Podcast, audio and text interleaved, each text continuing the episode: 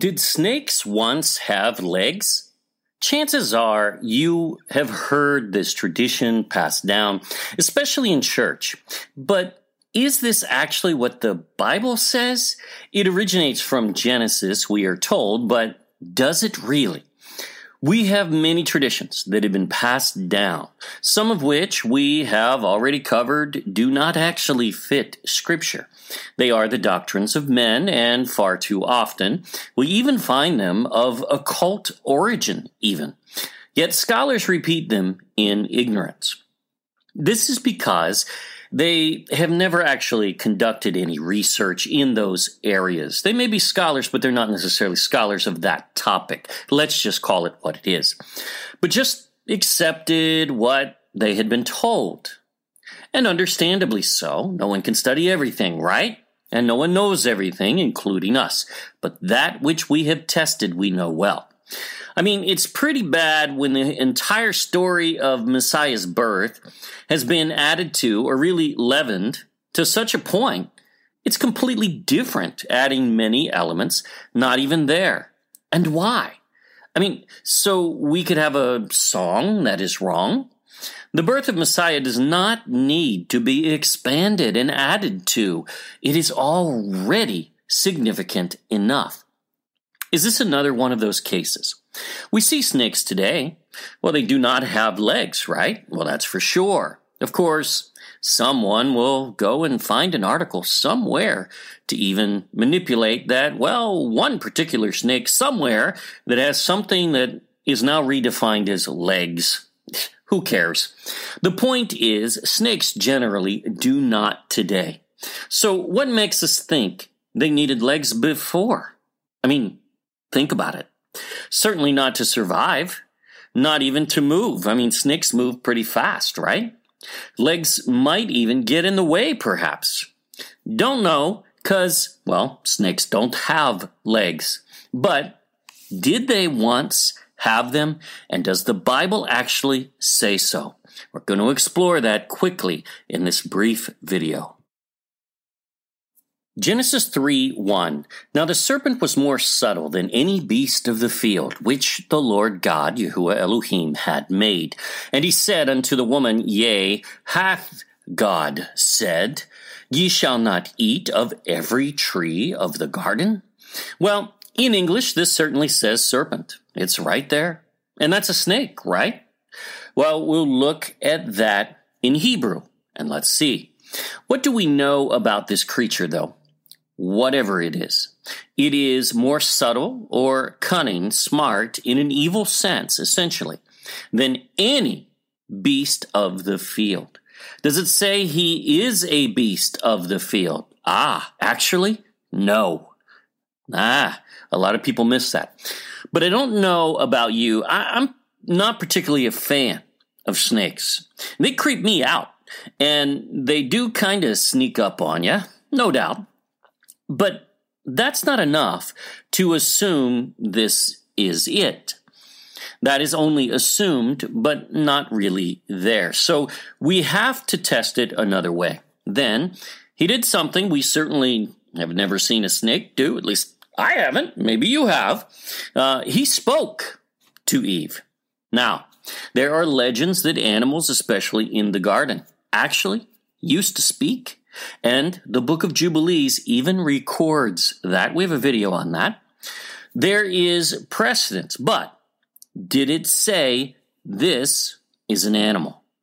It could be, but it does not specify in this verse. It just doesn't say, and we'll show you. So, what are we missing? This being, again, is more cunning than any beast of the field. Not necessarily a beast himself in that sense, just smarter, perhaps, and again, in an evil sense. This word beast in Hebrew, in fact, can be very generic, meaning live or life mostly. Was the being in the garden more cunning than all of life? Yes, that's what it says. That is a huge statement. Think about it. Are snakes? Well, no, not really. They are not.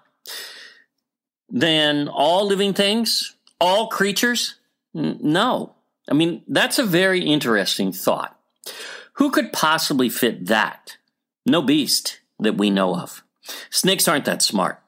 So who is? We'll see, but this is a being so smart, he outwitted Adam, who was by Yahuwah himself, basically, with no intention. I mean, he was in the presence of Yahuwah. He had no intention of ever sinning. This was not an act of rebellion in that sense, as much as an act of love, placing his wife over Yahuwah, which is wrong in sin, no doubt. Now that identifies something far more powerful here. It is just not enough to assume this serpent is any animal in which we are aware. None could create these circumstances to trick Adam into giving up his righteousness and eternal life. Let's look more deeply at this word interpreted as serpent. In Hebrew, it is nakash or nahash or nahas. The root of this word is not snake. It means to shine or a shining one. Now, could that be a snake? Sure. It could fit in that essence. However, you know, they slither and they shine in the sun. You, you could see that. I, no doubt. It's not necessarily a horrible translation. It's just wrong. But does a snake have the intellect to outsmart Adam? No, no, he doesn't. Not really. As you explore this definition more deeply, this shining one, Nakash, is far more likely an angel. This is an angel who approached Eve. It cannot be Satan after he fell. He can't be a fallen angel because he wouldn't be in the Garden of Eden. Eve would never have spoken to him and he wouldn't have right to go into the incorruptible garden. So who is this? But what about his legs? Nothing has said snakes. It's just not there saying snakes used to have legs. That's not in this passage. But this next verse at the end of the story is where the thinking derives. We'll see.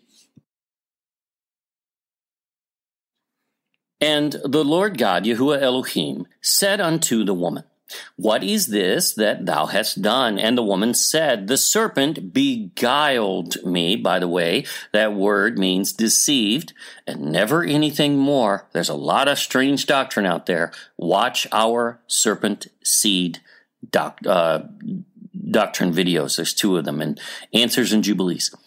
And I did eat, and the Lord God, Yahuwah Elohim, said unto the serpent, There we are again. It's Nakash in Hebrew, not actually serpent. Because thou hast done this, thou art cursed above all cattle and above every beast of the field. So he's smarter than all beasts of the field, and he's now cursed above all cattle or animals, essentially. The assumption well, that means he must be a beast of the field. I mean, in English, it does say serpent, right? Well, it does, indeed. However, not in Hebrew. This is being placed in a position lower than cattle and beast. He's lower. That's what this is really saying. But now it gets interesting. Upon thy belly shalt thou go. Now, does this say snakes ever had legs? Uh, no, it doesn't. It's just not there. First, because this is not a snake. Are all snakes cursed because of this? Well, again, this is not a snake, but that doesn't make any sense either. And certainly not something that you should be putting on snakes. Therefore, if snakes are cursed, well, it has nothing to do with this story. So if they do have a curse, that, it's it's not from Genesis. Notice the language, though, even in English. This being is now lowered to a status lower than the beasts and cattle in his order. This is a serious, serious judgment. he is made low, lower than the beasts of the field. And now he crawls on his belly. You don't get any lower than that, but he's not a snake, though. That's not here. Let's continue. And dust shalt thou eat all the days of thy life.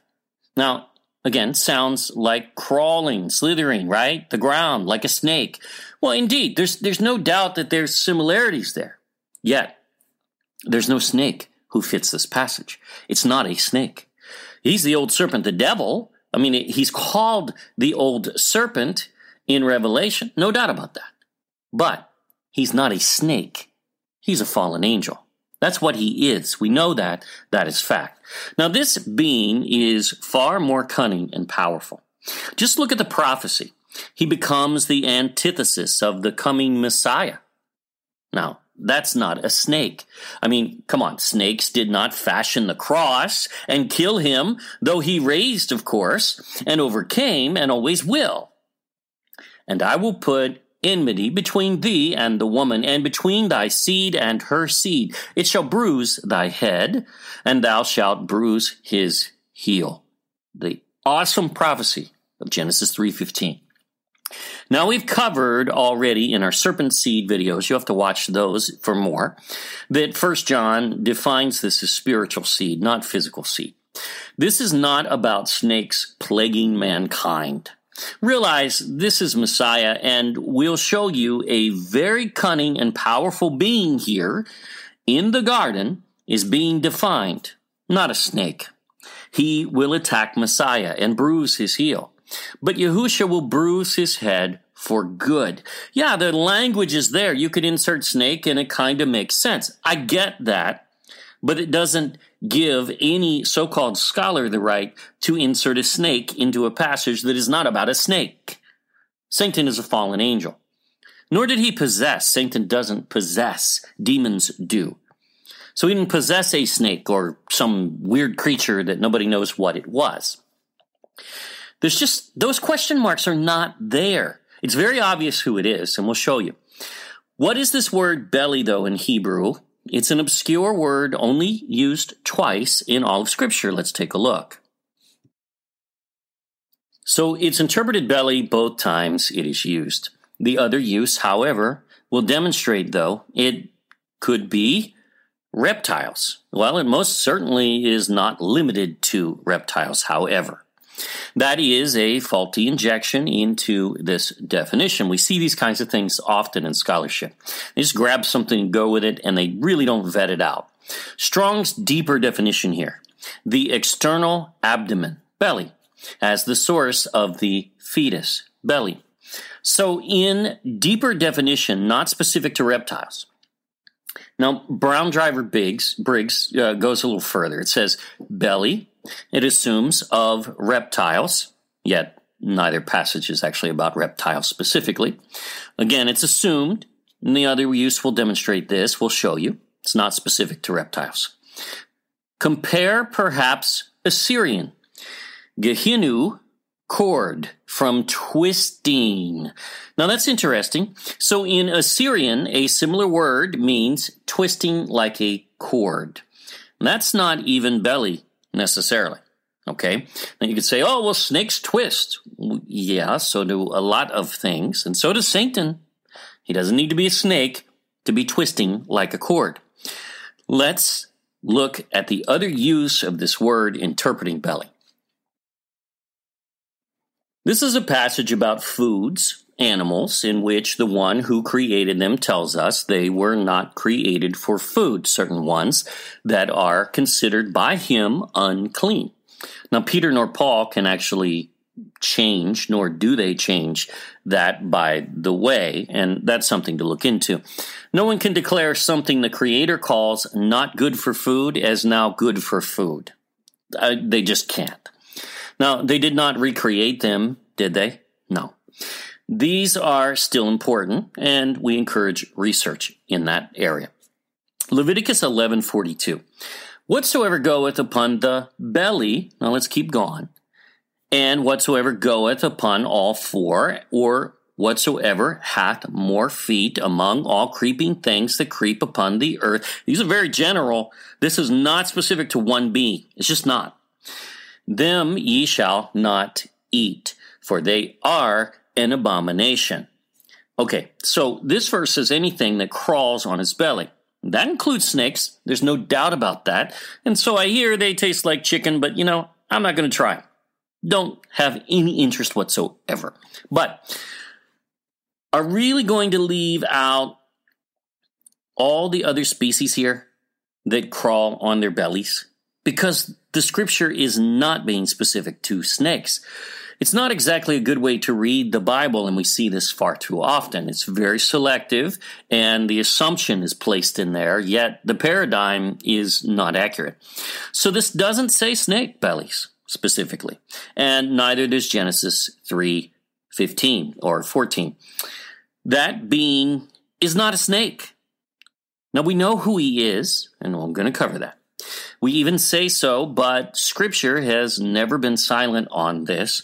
And one must wonder why it is that many of us in the ministry for many years have been talking out of really kind of both sides of our mouth on this without really thinking it through. If we're telling children, oh, you know, snakes used to have legs, and on the other hand, we're saying, no, the serpent was Satan. Well, which is he? Is he Satan or is he a snake? And no, Satan doesn't possess snakes. Doesn't work. So, who is this powerful being, so smart and cunning? He was able to place Adam in a position that Adam would choose to sin. This has never been a mystery at all.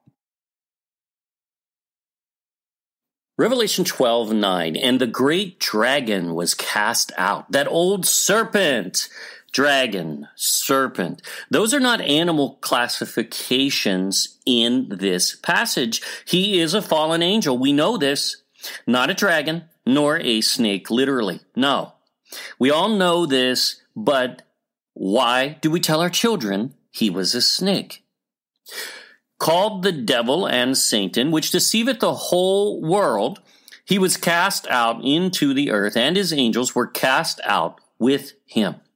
Now, this is a future event as John defines in the very first sentences of this book. We're not covering that here. There has been no war in heaven yet, nor could there be in Scripture. Revelation 20 verse 2. And he laid hold on the dragon, that old serpent, which is the devil and Satan, and bound him a thousand years. Satan isn't just compared to a serpent and dragon. But he is the ancient serpent and dragon, the one from Genesis, from the garden. He is also known as dragon, which is a serpent of sort, really, when you think about it. These are connotations for him many times. But this was not a snake, and he is not a snake. We know this. It was the devil, or Satan himself. This is when he fell. No, he didn't fall before he was created. Can't work. But right here in this story. Yes, Messiah even prophesies and sees this same event from Revelation 12, basically, in a future context, when Satan falls like lightning. But see, he can't fall like lightning and then fall again. Which is it? I mean, we got to make up our minds here when we're reading scripture. There's a timeline involved, and we have to keep to the timeline. If Satan already fell, how does he get into the garden? He wouldn't. How does he enter heaven in Job? Well, he wouldn't. And even here in Revelation 12, he's entering heaven again. Satan had not been completely disconnected and thrown from heaven until this point in Revelation 12, where he is doing what? Accusing the brethren, accusing mankind, and still entering heaven. But wait a minute. If he fell between Genesis 1 1 and 1 2, well, who exactly did he accuse? Because man wasn't created yet, nor were angels. Wow. See, the timeline is just off for a lot of these people. So we need to consider that. His sin, and when he fell, in a sense, and again, he hasn't completely fallen yet. That's just fact, biblically. But Satan's first sin was in the garden according to Scripture. And no Scripture says otherwise. Did snakes once have legs? You may have heard this in church and even from answers in Genesis, even. But snakes never had legs in Scripture. This is born of a misunderstanding of Scripture and something they especially tell our children, thinking it's a cute story. Oh, snakes used to have legs. No, they didn't. It is a lie. And it isn't the Bible. Isn't the Bible enough that we do not have to add to it? The Bible never identifies a snake in Genesis 3. It is the old serpent, the devil, who is a fallen angel, not a snake. He's far more cunning and far more powerful. He is a Nakash, shining one, the angel of light. Indeed. And again, Revelation tells us twice it was him there, not a snake.